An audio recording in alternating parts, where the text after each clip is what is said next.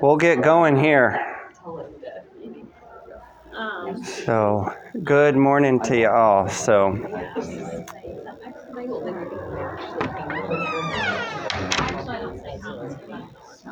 the uh, let's go ahead and we'll oh, start in prayer. And as we always like to do, I like a few people praying. Um, what we're going to do today is finish the why of evangelism, why we evangelize. So, last week was just a really big, kind of like a fire hose of theology um, that um, I always hate doing, but I, wish I could do last week and this week together in one class, but I couldn't come up with a way of doing that. So we had to split it up. This is part two of the why of evangelism, and this is the application side of things. So theology is great, but if you don't teach the application of theology, you're kind of like, well, that was great knowledge, but what do I do with it? So that's what we're going to talk about and discuss about today. Is now that we know the why of evangelism, let's take that and we're going to apply it today. Okay? So um, let's go ahead and we'll pray. Can I have a few volunteers to just pray and just ask us, you know, to ask God to help us just with wisdom um, and just understanding and desire to why we should evangelize Him, which is to worship Him. So, Diane, Justin, anybody else? Brother B? All right. So, just in that order, you three guys go ahead and we'll pray here to start us off. Father, we praise and worship you. Your good news is worth proclaiming, and we say that by faith. But Father, we come to you seeking the courage, um, the words, the heart, um, because we cannot generate that in ourselves. And we thank you that you are the God who can bring new life and new things out of us um, that because you exist and your Holy Spirit is powerful, we can change and grow. And so we ask for change and growth mm-hmm. in mm-hmm. spreading the good news that there is no condemnation for those who are in Christ Jesus, and that your love is sufficient to cleanse us from sin and powerful enough to raise the dead. So we ask you to help us crucify our flesh, and would you please raise us to be your ambassadors, to love you enough to tell the good things that you are doing and are offering to the world around us. In Jesus' name, I ask these things. Dear Lord, uh, thank you so much for this opportunity to be in this class, to learn uh, about the gospel, Lord, and, and how to how to proclaim it to others, Lord. You you've called us to, to be ambassadors of your good word, and we just pray that you uh, open our minds, open our hearts to the message today, Lord, and that we be able to take it in and find a way to reciprocate it, Lord, and and go tell others that we love, that we don't even know, Lord, um, that that you are the the God that that's so loving and generous, and you've given this opportunity to us, and Lord, we just proclaim your name uh, as only uh, we can through you, um, and it's not by our works, Lord that we uh, deserve this. Uh, we couldn't even hope to fathom to deserve any of this, Lord. But you give it to us freely, you give it to us in a way that we can share it with others. And Lord, we just thank you for that. Uh, please keep us uh, healthy, safe, and Lord, help us to proclaim your name. To your name I pray, Lord. Father, what a joy it is to just come together this morning as a group of people who love you. And you know, you told us to go into all the world and preach the gospel to every creature. And uh, Lord, you, you, you call upon me, you said, now will answer thee. And will show thee great and mighty things which thou knowest not. Lord, we're calling this morning. I just pray you help us to to, to look for to, to, to be sensitive to the Holy Spirit. And uh, I just pray again this morning for Jim, who just lives a couple miles from here. And uh, bless Kyle as he shares the word with us. In Jesus' name, amen. Amen. Okay, so like I said, we're going to get into the practical side of matters here with personal evangelism. And then moving forward for the rest of the class is going to be very practical. So next week, we're having Amanda King here. She's going to do her official, vi- official visit here, and she's going to be in our class. So I think we're going to be over there um, for Amanda King, but we're going to talk a little bit. She'll give like a brief update of her ministry there, but she also wants to talk a little bit about evangelism and the context in um, Ecuador. Um, we're going to then, um, Mark's going to speak to spiritual warfare uh, and the importance of acknowledging that and what do we do now that we know that. Um, then we're going to have Jerry McCorkle, who's the founder of Spread Truth Ministries. He's going to uh, present um, uh, some practical things as well. Then we're going to get into some evangelism methods. The methods aren't important, it's the fact that you actually use those methods, right? So there's a whole bunch of hundreds of different ways of, of sharing the gospel. Um, we're just going to share a couple of them. And then the important thing of, okay, somebody who's interested, you're like, oh, I don't know what I do now. So, what are some discipleship Bible studies that we can take people through with somebody that's actually interested in the Bible? And instead of handing them off to somebody else, you're the one with the relationship. You're the one that should lead them through a discipleship um, thing. So, we're gonna; those will be the practical things. Um, to recap, since this is part two, we need to recap part one. Um, we talked about Matthew chapter 22, 34 through 40 is the um, greatest commandment. So, love the Lord your God with all your heart, soul, mind, and strength, and love your neighbor as yourself. So, um, we talked about that, where we need to love God, love others. 1 John 4 19 was um, we love because God first loved us. John 13 34 um, through 35 was a new commandment I give you that you love one another, just as I have loved you. You also are to love one another. By this, all people will know that you are my, disci- my disciples, that you love one another.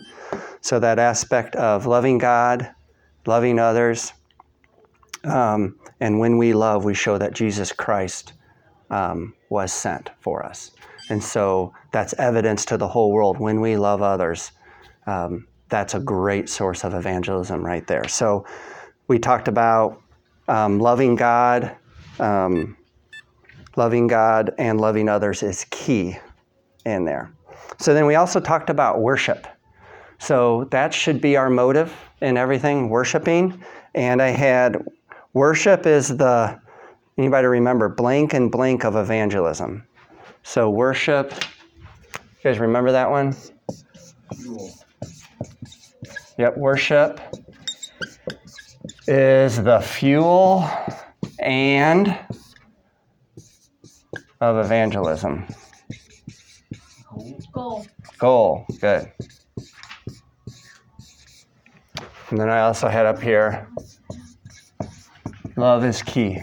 Okay? So worship is the fuel and goal of evangelism. So if we start making other things other than this, worship is the fuel and goal. If we make things, it, be, it very easily can become man centered. Not necessarily, but it can become man centered. If getting people saved and decisions for Christ becomes your goal, what can happen if that becomes a man centered goal? What do you guys think? I think I think you've seen that a lot happening, but what do you think, Di? Just you feel like a failure because it becomes about you and what you're Okay. doing instead of God Yeah. So last year you led 30 people to Christ. This year you're five, right? You're failing. Okay? What's another way of thinking like if if decisions for Christ is your goal, what can happen when it becomes man-centered? The focus can be shifted from the personal relationship with that person, helping them along in their walk with God, to just a hey, this guy's done. Now I'm going to move on to the next one. Okay. So I think you, you start using that personal connection as well as where the focus should be, which is helping to lead others to God Yeah. instead of just I'm gonna like you said like I'm gonna do 30 this year and Yeah. and now I'm I'm only gonna do 10. Yeah. yeah. So so you've stopped instead of the goal is to love them and to and to glorify God with that relationship. You're like, oh, check. Yep. I'm moving on to the next one. Yep. Okay. That's using other people. Okay. There was an evangelist one time, he prayed, prayed, and he thought he was gonna get this great harvest. And he got one person. That one person was a shoe salesman. That shoe salesman led D.L. Moody to the Lord. So he really got a great harvest. Yeah. So yeah. He just didn't Yeah. think he had. He thought he'd been a failure. Yeah. Yeah, so that's what happens when we put our expectations and what we want to happen above what God wants to happen, right? So so there's nothing wrong with wanting a lot of people to come to Christ, don't get me wrong, but when we start making man-centered goals, we start trumping what God wants and start becoming God ourselves, right? And so we end up worshiping ourselves in a way. So it become we can become manipulative. Um, another thing that we can do is we start using methods to manipulate people into making decisions for Christ that aren't really happening. So that's another way that we can do that that I've seen happen in that. Okay, so um, so we have to watch that. We want worship um, to the, be the key. So the chief end of man is to glorify God. I also said the chief end of God is to glorify God. Okay? So, and then we went through a whole bunch of verses where the Bible and over numerous topics say God does things for the sake of His name, for the sake of His glory. He um, He glorifies Himself. So God will fulfill His purposes in this world. And what is His purposes? That the whole world will bow to Him and worship and praise His name. That is His purposes. And so, um, and then I'll, you can turn to Psalm 67 which I love. So it's like if we believe that God will fulfill his purposes and every knee will bow and every tongue will confess, let's get on this personal evangelism bandwagon because it's going to happen, right? And so we want to be a part of God's chief end is to glorify him. And so he uses us for his glory. We're his instruments. You know, it's his power, right? Um, it's his, it's wanting to worship him is what fuels us. And so we want to glorify him. So listen to this in the context of glorifying of the whole nations glorifying in 67 may god be gracious to us and bless us and make his face to shine upon us that your way may be known on the earth your saving power among all nations. Let the peoples praise you o god. Let all the peoples praise you. Let the nations be glad and sing for joy for you judge the peoples with equity and guide the nations upon earth. Let the peoples praise you o god. Let all the peoples praise you. The earth has yielded its increase. God our god shall bless us God shall bless us. Let all the ends of the earth fear him.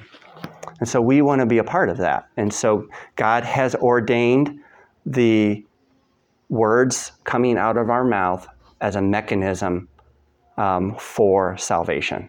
Okay? And what a great, He doesn't have to use us, right?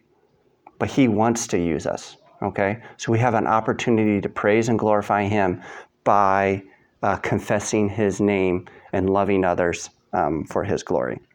Okay? So we're going to talk about this a little bit more. So I'm going to ask you a question.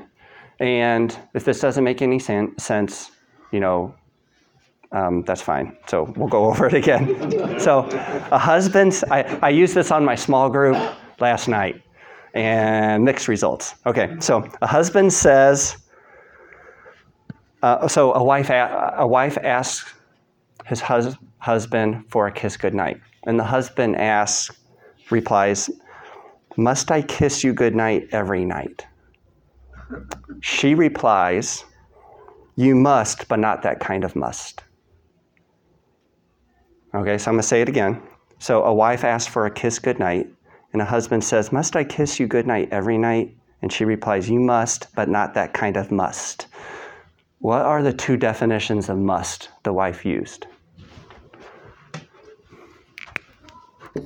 And for those that are taking this for credit, you want to particularly pay attention to this discussion.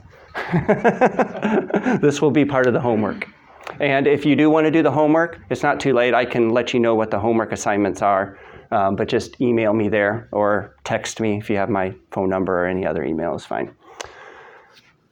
Okay, so you guys thinking about that? Or you're like, whoa, that went over my head, Kyle. It's a weird way of thinking things. And it's like, wives out there know exactly what we're talking about, but you have to like put that to words. It's like, okay, what bothers me about that? How did the husband fail? Like it would, to me, it would be obligation versus like Okay. genuine love. Obligation. So, what do you mean by love? Because there's love here, right? Because if he hated her, what would he do? Like, "Pfft, I'm not going to kiss you. I hate you. So, there's some love there. But what, what is the, The second one is more like I must because if I don't, I, I can be without it, without doing Okay. it. So it's more like he loves Yeah. uh, in such a way that he can pass that he cannot go to sleep without giving her a kiss. so it's a, not a compulsion, but an obli- not an obligation. We're not thinking like that, but we're thinking like a longing. a longing. Okay. So we got one down here. This is the first one. This is the. Um, sorry, I got it backwards. The the second one, and this is the first. So. Um, so when she says you must, but not that kind of must, you know what I should say? Let me just to clarify. I'm going to say husbands, and then the wives. So, okay. So you must, but not that kind of must. So must I kiss you goodnight every night? You must, but not that kind of must. So what do you think more about that as you think through that? I'll give you another one, just to kind of. So just we, we want to go back to defining must. Um, I um, a husband has an anniversary. Husband and wife have an anniversary. Um, husband buys flowers goes goes to the goes to the wife, gives flowers, and the wife goes, "Oh, thanks for the flowers." And it's like, "It's my duty as your husband to get you these flowers." No problem. I think because I love you, I'm giving you these flowers. Well, but he he genuinely loves her. But he's like, "I love you. I'm your husband. I'm going to give these to you." We have a duty to fight for our country, right? They love their country, so soldiers will sign up, fight for their country. But what are so it, we all recognize, let's put that to words. We all recognize that that bothers us. And why does that bother us? Why, do, why are we annoyed at the husband? What's the motivation? Okay. Like, mm-hmm. does does the does, does the duty come out? Is it born out of love, Okay. or is it born out of head knowledge, or or this this idea like, Okay. well, I know because I'm married to you that I have a duty to, to do this. It. Yeah. I, Yeah. I'm not right, right? I- So a duty to an institution of marriage, right? Is Sure. Yeah. I think so. that what you're saying? Yeah, I think so. Okay. And then what would be the opposite of that? sticking with alliteration, obligation and overflow, or duty and desire. Okay, desire. So desire. Yeah, duty, desire. Like overflow, what do you mean overflow? Well, it's an overflow of his uh, heart for her, as opposed to the obligation of same thing with the the institution. Okay. So an overflow of desire. So it kind of goes to a longing.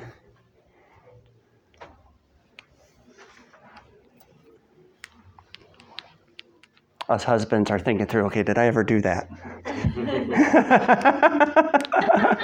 I just feel like the top one, like almost is um, focused. it can be focused a lot more on the husband's wanting to be a good husband, wanting Okay. to fulfill his duty. Like it's about also about him. It's not Okay. about his love for his wife necessarily. It's just I want to do a good job. I want to not fail. Look It's good. Performance. That's what I'm looking for. It's his performance um, more So- than his motive. Yeah. So maybe a guilt, a guilt motivator. Guilt motivates us all the time, right? So shame. So it's like kind of like a shame. It's like this is my obligation. I got to do it. I mean, I would be, I would be shamed bad if I didn't get flowers for my wife. I mean, that'd look bad. So that's a good motivator, right? Oh, well, wait. It's a motivator. It's a bad motivator, but it only goes so far. Is it kind of, and I should be thinking about this wrong, but is, is it, I'm, I'm sort of in my mind paralleling it with, we, we do good works, not, we don't do good works to be, to gain salvation, but we do good works as a result of our salvation. As a result of the love that God has for us, we do those good works. Mhm. I'm kind of likening those two, but, but perhaps that's, that sounds right. Yeah, so it's like what what's motivating us is your longing and desire mo- for your wife motivating you, or is it like a yeah, it's like a guilt. Uh, yeah, could be legalistic. Yeah, hard. It's hard to say. Duty is a hard thing to wrap our minds around. So just as we as we think um, through that, the Song of Solomon is is a great book to understand longing and desires. Song of Solomon, unfortunately, is not a well taught book. Um, it's kind of kicked to the side. I, I'm, I'm, I remember I jokingly said, like we were like in our small group, which which book should we study next? And somebody said like Song of Solomon, and everybody laughed and giggled. And and you're like, that's a great book. I mean, it's the the title of the book is um, it's like the greatest song um, ever written is kind of like the Song of Songs. That's what it means. And so it's it's about um, longing and desire of a husband and a wife, right? Before the marriage and then after the marriage. It's that longing for each other. And so what's that the picture of? Christ and the church. Okay? So that longing and desire for each other, if you read that, so like if you guys read that this week and you look at the longing and desire for each other, that's a longing and desire for Christ and the church. And so that's what it's teaching in the in the Song of Solomon um, and those pictures. So that's a great book. Um, we can turn turn to Psalm 42.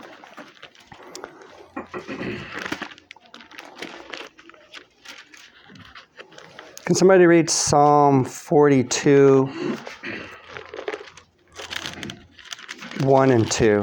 So this is a famous verse because it's a song. Deer pants for flowing streams, so pants my soul for you, O God. My soul thirsts for you, for the living God. When shall I come and appear before God? Yeah. So, so think think of that. Um, so in our worship, um, do we pant? Um, does our soul pant for God? Okay. Do we desire and long for God? Okay. So that's what we want to get in our attitude for worship. So and our mindset for that. Psalm seventy three. Can somebody turn to Psalm seventy three? Read 25 and 26. Whom have I in heaven but you? And there is none upon earth that I desire besides you. My flesh and my heart fail, but God is the strength of my heart and my portion forever. So this is a great thing of, of thinking what worship is. And it's like my heart and my flesh fail, but God, you are my strength. So we our worship, we take in God. Okay, so God will strengthen us. Who do we have in heaven but God? So just acknowledging that God is everything in that. So on the flip side, in Psalm 73, we can read um, um, 22 and 23. So this is when we don't desire God, right? So when we don't worship God, um, I was brutish and ignorant. I was like a beast towards you. Nevertheless, I am continually with you. You hold my right hand. Oh, wait, I should have read 21. When my soul was embittered, when I was pricked in heart, I was brutish and ignorant. I was like a beast towards you. So just of just when our soul gets embittered, when we take our focus off of God, we become embittered and we forget God, right? We become brutish and ignorant towards God.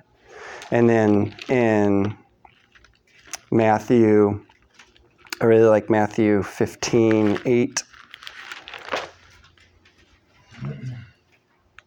Um, this people honor, this is uh, Jesus quoting Isaiah 29. This, this people honors me with their lips, but their heart is far from me. In vain do they worship me, teaching as doctrines the commandments of man. So the legalistic, when we have man centered things that we do to pretend and look good as a duty, um, to look good or by guilt, um, when, we, when we do man centered things to look good, um, we're actually, but have a heart that's far away from God, um, is not worship. So, what Israel was doing was they were sacrificing, doing all the animal sacrifices, uh, doing all the offerings, but their hearts were far from Him. So, they weren't clothing the naked, they weren't feeding the hungry, they weren't um, letting the oppressed go free. They were oppressing people. So, just that, that's Isaiah 58.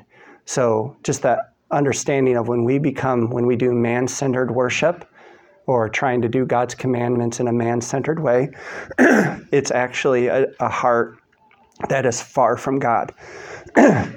so that's the mistake that we make when, um, when we do personal evangelism.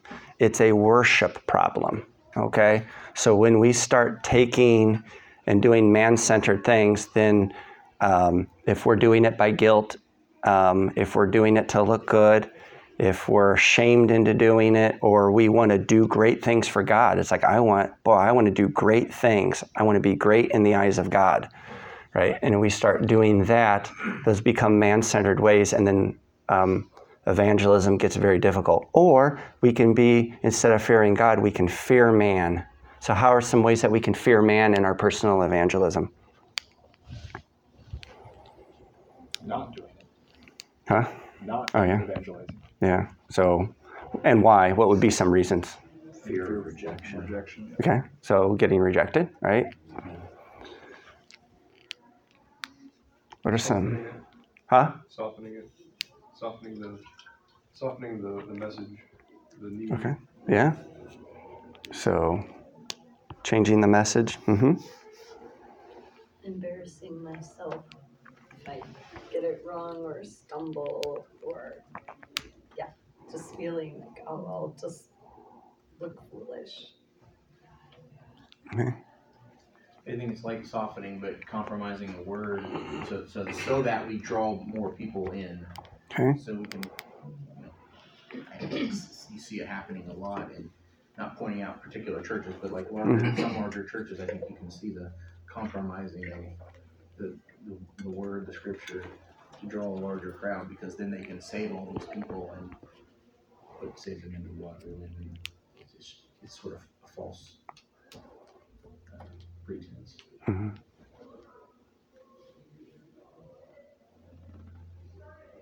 Which is harder to do, sharing the uh, gospel with somebody who you know, or sharing with somebody who you don't know? Somebody that I know, I think. Okay. Yeah. Because and then what's why is that harder? Because because it shouldn't be that way. Right? Why shouldn't it be that way?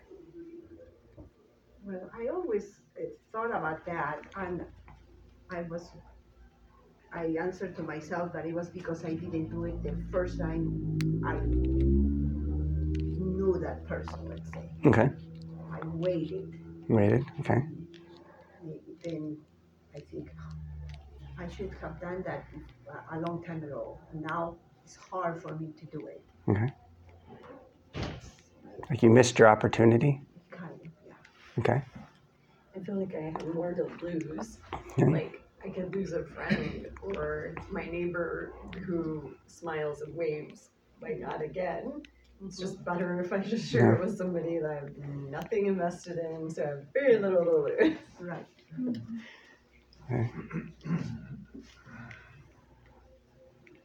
but it shouldn't be that way because if we have a relationship with that person and we care for that person, obviously, mm-hmm. We love them more. right? who well, who better needs that? But but I'm big. I'm I'm, I mean, I'm guilty of it too. You know, I don't want to lose Yeah. a friend potentially, or you know, if it's someone that I know doesn't know the Lord, I, Yeah. if I say something, I'm never going to see him again. So, so can I say so? So, is would this be an accurate statement to say, or is this an unfair statement to say? If you don't share the gospel with somebody who somebody's close to you, does that prove that you don't love them? Is that accurate?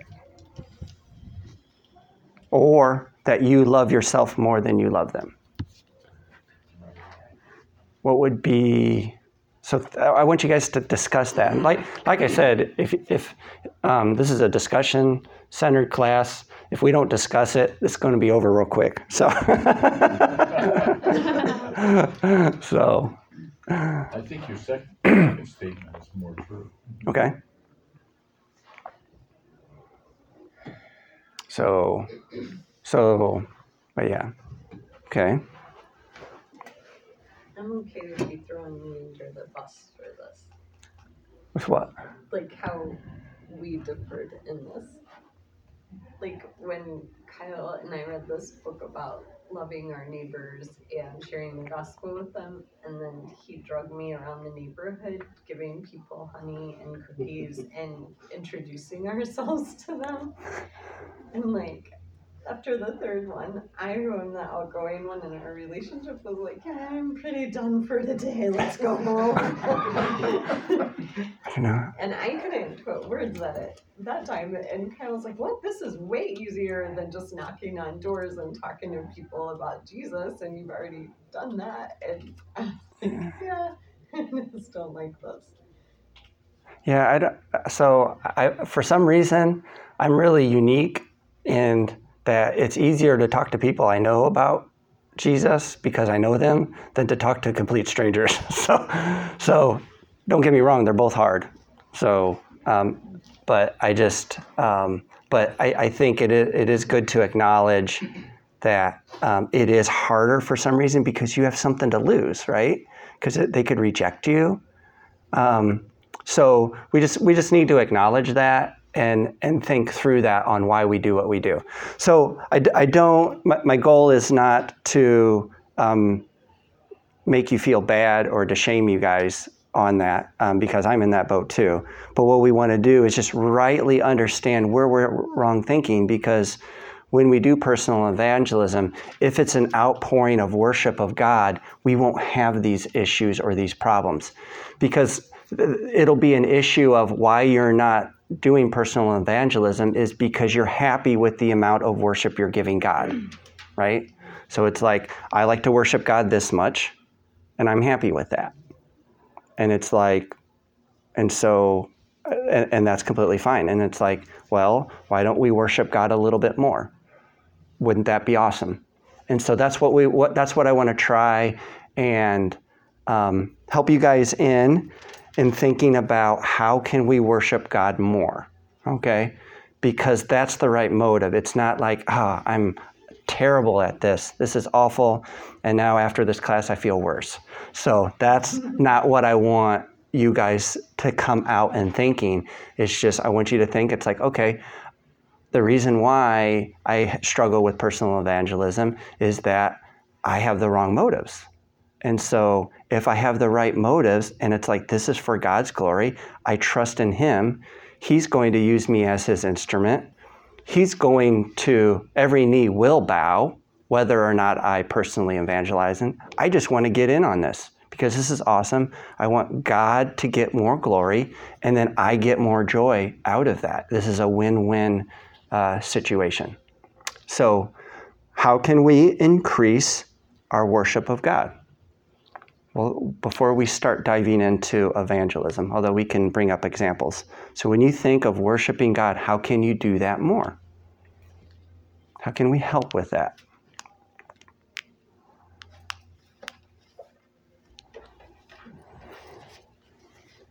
I'm talking a lot today, but I'm having a good day. So practice is what the Lord kind of has been pushing me. Okay, I know that I don't wanna risk and lose, but practicing helps me uncover my hangups, my sins, my barriers to growth. So I think, um, just like the first time we learn a worship song, we're not really enjoying it as much as the tenth time we sing that worship song to God, but we have to start. Yeah. So, um, So to work, so so praise God, right? So through song, that's a great way to doing that. So let, let me read. Let me read Psalm 106. This is a great couple of verses in Psalm 106. Both we and our fathers have sinned, and we have committed iniquity. We have done wickedness. Our fathers, when they were in Egypt, did not consider your wondrous works, but they they did not remember the abundance of your steadfast love, but rebelled by the sea at the Red Sea. Okay, so what did Israel not do? And because they not did it, they rebelled.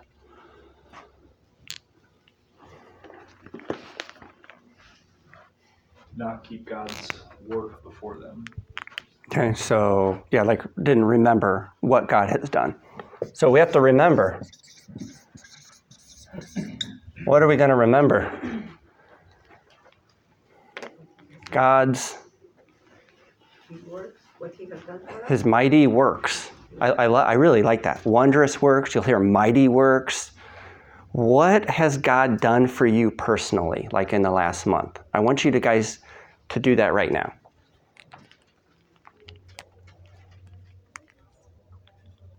Tell me what is an amazing thing God has done. So I'm going to start. God has forgiven my sins. I sin every single day, and He is faithful and He forgives me every single day.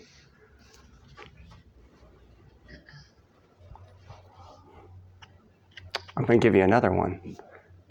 When I, I keep a record of my prayer requests, and I was just thinking um, just what I'm praying for, and I had like 30 down that I've been praying for, and I and I was like noticed like he answered 10 of them like in the last couple of weeks.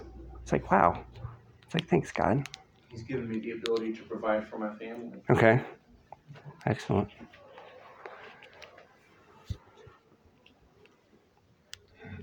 This time of year is always difficult for me because this is the time of year that my father passed away. Hmm. So he's given me a- an amazing wife to help comfort me, Hmm. amazing kids that help encourage me. Yeah, good. Thanks for sharing that.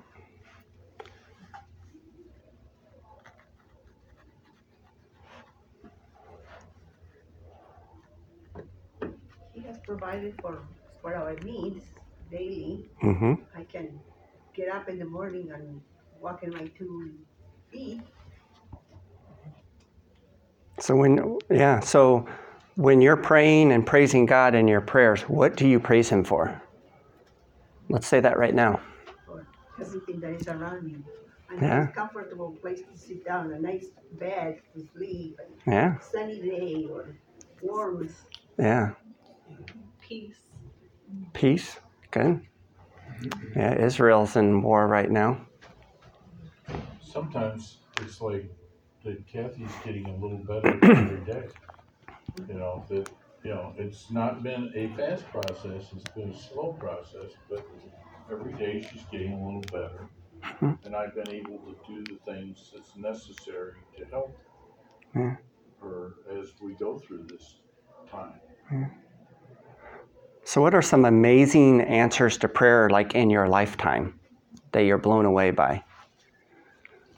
I remember when we were with, um, we were working with Dr. Osman So in Senegal, and we were helping him build his clinic, and the price tag of it was $600,000, which is a crazy amount of money. And we were like, okay, well, we got only $300,000. So maybe you should build like half your building now? And he's like, no, we're going to build the whole building. It's like, okay, so maybe we'll have a foundation. And then the 2008 crisis happened, and building materials were cut in half. So it only cost three hundred thousand dollars to build a building. So we were praying on that for a few months. That's a amazing answer to prayer that I would never have thought because I would have said, "Hey, somebody would just give me three hundred thousand dollars more." It's like, no, he did it a different way. I'm sure you guys got a bunch. Well, I just remember I was just out of Moody and uh, down in Kentucky, and this lady was was she had a tumor on her brain, and uh, I went. She and her, her her mother asked her me to go pray for her, and. Uh, I, I prayed for her and, you know, asked God's will to be done. And uh,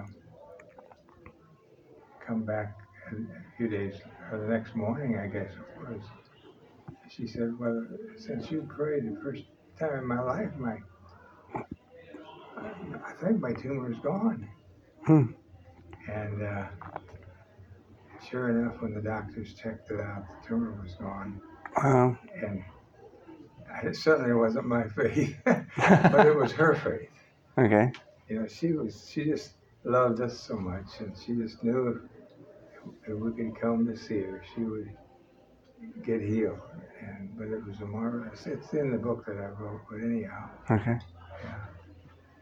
Cool. That's an amazing answer to prayer. Like you, you pray and then God heals and the doctors are dumbfounded. Isn't that great? They're like, how did that happen? We were in the process of adoption. Um, gosh, it's been I guess six years ago now, right? Uh, and my wife had seen a picture of a boy, and, and he was listed at, with the name of Beecham, which is her maiden name. She wasn't sure why. Uh, they actually didn't know why he was listed as Beecham. Uh, so we started to pray that that boy would find a family, that God would raise a family for that boy. We weren't, we didn't think there was any chance that we would be able to adopt him because he, his file was with another agency, et cetera. There's lots of red tape and loopholes, or not loopholes, but red tape and, and things, hoops you have to jump through. Long story short, over the period of a couple of years, um, we found out that he, we, we found out he had a family. We didn't know who that family was. At first, we sort of mourned because we, we wanted to adopt him. And then we said, well, we should be praising God because we've asked for a family for this boy. And why are we, why, why are we mourning? That's selfish. Hmm. And then we found out later that day that we were the family. Oh. Um, and, and it all came back to his, his, his, his name was Beecham in, in the, in, in, on, on the website. And they said, we don't know. We just always call him Bo. We have no idea why his name was listed as Beecham. Huh. We've never gotten an answer as to why. Well, I mean, I know why, but, um, and, you know, Bo, and, and we also, Bo has Down syndrome. We didn't, we knew he had Down syndrome, but we thought, we didn't know what his situation was, be able to walk, if he'd be able to feed himself. You know, being he's from China, so you just don't always know the full story of the kids there.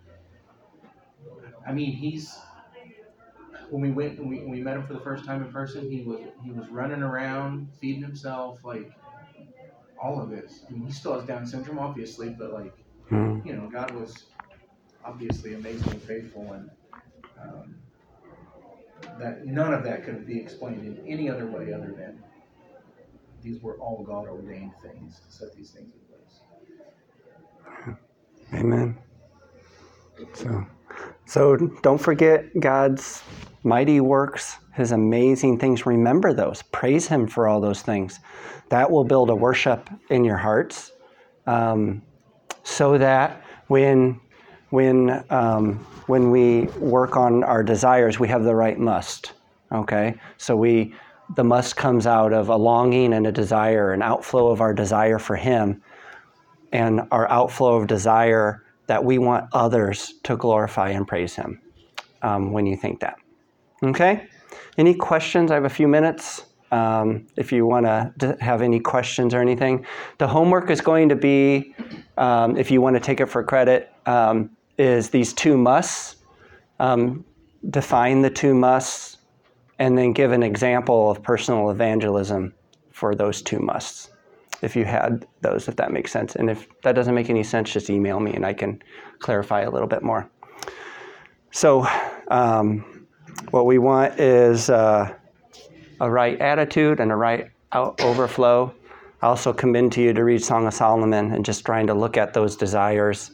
Um, what does it mean to have a longing for God? Um, so, the metaphor of the husband and wife relationship is a great metaphor for that, which is why he created it. Any questions? All right. Okay, well, let's close in prayer here. Father, uh, we're thankful for um, your glory. We're thankful for who you are and that you're unchanging, that you're merciful. Your steadfast love for us is evident every single day when you renew your mercies to us every single day.